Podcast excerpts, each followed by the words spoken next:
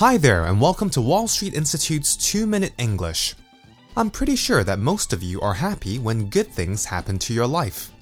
Some common things that come to my mind include finding a job, getting a promotion, passing your exams, finding a girlfriend or boyfriend, getting married, and so on. I can imagine that most of us have different ideas when it comes to what makes us happy. Can you think of anything that has happened to you recently which made you very happy? Unfortunately, as with many things in life, things don't always turn out like we want them to. If something bad or unhappy happened to someone, how would you describe that person? For example, if someone failed a test, if someone had their wallet stolen, or if someone was scolded by their boss, what would you say? A common mistake that I hear is, he is so poor or she is so poor.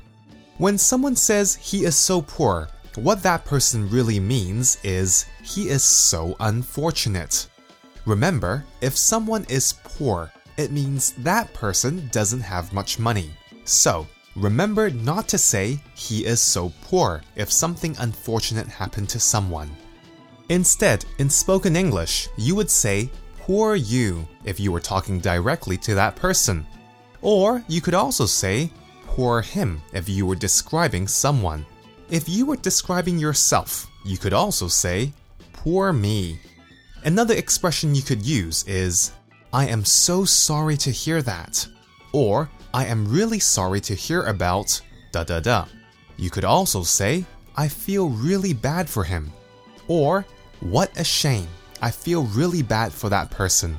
Anyway, I hope that you all have a great week this week. Well, that's all for this week's 2 Minute English. Bye bye.